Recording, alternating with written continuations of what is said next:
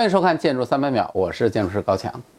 本节目呢是由强自由旅微信小程序强手和商城特约播出。最近商城推出了建筑爱好者专属的主题手机壳，还有各种我为大家推荐的建筑图书，好看不贵，欢迎大家光临。说起北京的各个城区啊，丰台绝对是独树一帜的发展缓慢。论区位，丰台区占据了北京南城二环到五环绝大部分的范围，可以说地理位置一点儿也不差。但发展多年，终于把自己的经济地位熬到了曾经的郊区大兴和顺义的后面，可以说非常令人叹为观止。在丰台有一个非常有名的丽泽商务区，似乎也受到了丰台区的发展影响，从二零零八年就被纳入了政府的规划当中，规划定位堪比金融街，CBD。但发展到今天，目测已经过去十多年了。论区位，就在西二环和三环之间；论交通，环路、地铁、干道一个也不少，就是发展不起来。为什么丽泽商务区发展的这么费劲呢？大家可以在评论区畅所欲言啊，因为这不是我们今天要说的事儿。我们今天要说的是丽泽商务区2019年即将完成的一个世界级建筑作品。这个建筑是建筑大师扎哈的一作。从开始建设就备受瞩目，被外媒评为2018年世界十大绝美建筑之一。因为这个建筑的设计和扎哈其他的设计一样，无论从构思还是手法，都堪称一个超凡脱俗的作品。它就是丽泽 SOHO。今天这个题目啊，首先要感谢网友艾迪、三心、霍无病、青魂、小邓、梧桐叶上的南京城耗子。等等，这些网友因为他们的共同努力，才有了这个小程序封顶项目。如果大家有兴趣，也可以到强求里小程序上发起建筑投票，创建自己喜欢的建筑主题节目，过一把制片人的瘾。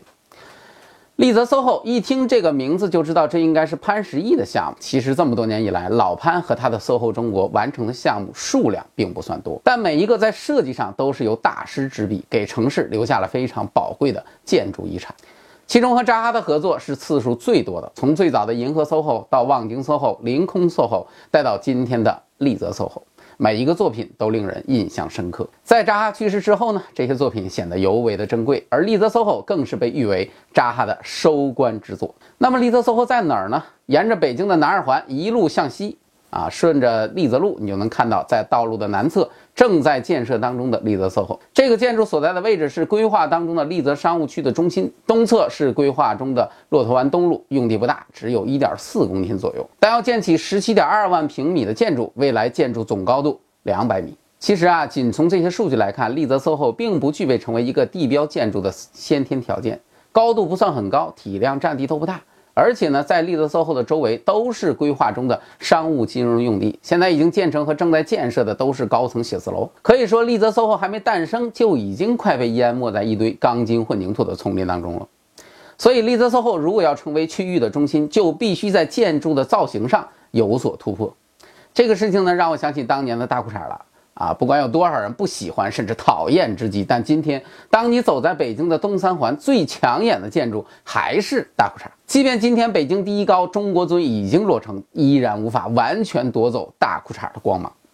和大裤衩同样的策略，其实也适用于丽泽 SOHO，而和库哈斯渊源颇深的扎哈呢，采用的手法几乎与大裤衩如出一辙。通过运用最为简单的方式来创建一个超级酷炫的摩天楼。从外观来看啊，这个建筑，这个恐怕是扎哈所有建筑当中做的最为低调的一个啊，像个水桶一样的造型，似乎并没有什么不同。但是当你走进建筑的内部，你就会立刻被那个世界第一高中庭完全震撼。一百九十五米的中庭和其他常规建筑的中庭完全不同的，并不仅仅是这个高度，而是中庭的那个造型。来自 DNA 双螺旋曲线的空间形态，让你感觉反复置身于一个科幻大片当中。问题是，这个建筑为什么会做成这个样子呢？只是为了追求这种酷炫的效果吗？扎哈当然不会无缘无故的玩这种花活。实际上，这个项目的设计最初的原因是来自一条非常不安分的隧道。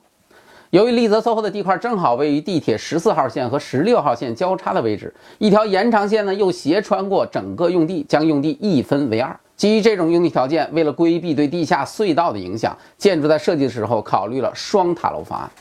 但如果只是简单的做成俩塔楼，那绝对不是扎哈的风格。所以在设计上，首先用一个圆筒将两个塔楼装在一起，然后在两个塔楼中间用一个眼睛般的月牙形做了一个减法。做完减法之后，再将建筑的顶部进行扭转，随着建筑的逐层旋转，在建筑的内部形成了有如 DNA 双螺旋曲线般的空间形态效果。而且这种旋转的结果，让在建筑内部的办公人群每一层观看的中庭都会呈现出不同的视觉效果，面对的室外风景也各不相同。而且阳光投射的角度也会随着旋转的角度发生改变，最终形成极富戏剧性的光影效果。由于建筑本身位于北京，因此整个建筑的外立面都采用了玻璃幕墙来进行包裹。但是中庭的玻璃幕墙呢，采用的是隐框通透的效果，而办公楼主体部分呢，则是用鱼鳞式单元幕墙，这样建筑的虚实关系就得到了很好的表达。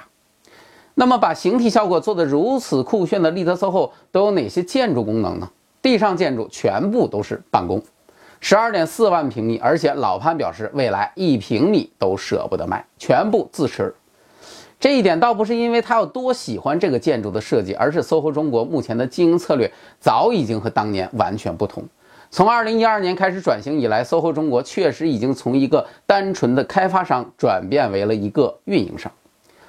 丽泽 SOHO 的商业没有坐在地上，而是坐在了地下的一二层，大概有一万平米左右。坐在地下的原因呢，是为了和未来地铁出入口通道进行无缝对接。而且丽泽商务区的这个地铁站有点意思啊，是未来整个区域的中心站点，号称将有五条线在此换乘，非常夸张。人流量呢，估计也是特别的大，因此商业的发展潜力也是相当可以预期的。另外呢，还有三点八万平米的停车以及设备用房位于地下。总之呢，丽泽 SOHO 的建筑功能还是比较简单的。不过，这个建筑由于它特别的造型，结构部分的设计可并不简单。整个建筑的结构呢，看上去特别像是一个酒桶，内部呢是两个核心筒，外部是一堆钢管柱包围，然后用一道道的横箍围绕固定。这些横箍呢，在中庭部分表现为空中的那个连桥，而最终呢，让建筑结构能够通过包括地震模拟等各种考验，最为重要的元素就是这个东西。这个也很好理解啊，一个酒桶能不能结实，最主要的并不是木头结实不结实，而是能不能箍得住啊。另外呢，形态最为复杂的部分是入口处的双螺旋曲线，这个曲线本身以及它所影响到的所有表皮立面形态都是非常难以处理的位置，也给未来的施工提出了很大的挑战。目前的情况是，利德 SOHO 的工程已经进入收尾阶段，二零一九竣工在即。从现在看到的各种现场照片来看，这个建筑的完成度。还是相当理想的，啊，想来天堂的扎婶儿也会为此而感到很开心吧。不过，丽泽 SOHO 的建成只是这个建筑生命的开始，摆在老潘面前新的难题恐怕是运营的问题。好在从目前的情况来看，丽泽商务区的发展似乎会在今年有所突破。北京新机场城市航站楼落户丽泽，大规模建设地下环廊与停车设施，地铁线路即将投入运营，各种商务办公项目陆续落地。这一堆利好消息似乎都在告诉我们，丽泽商务区这个北京多年的价值洼地，好像看着点希望的曙光了。而丽泽 SOHO 也有望真正成为名副其实的首都之眼，成为丽泽商务区未来的点睛之笔。感谢大家收看我的节目，如果您喜欢，请帮我们点赞转发。我是高强，咱们下期再见。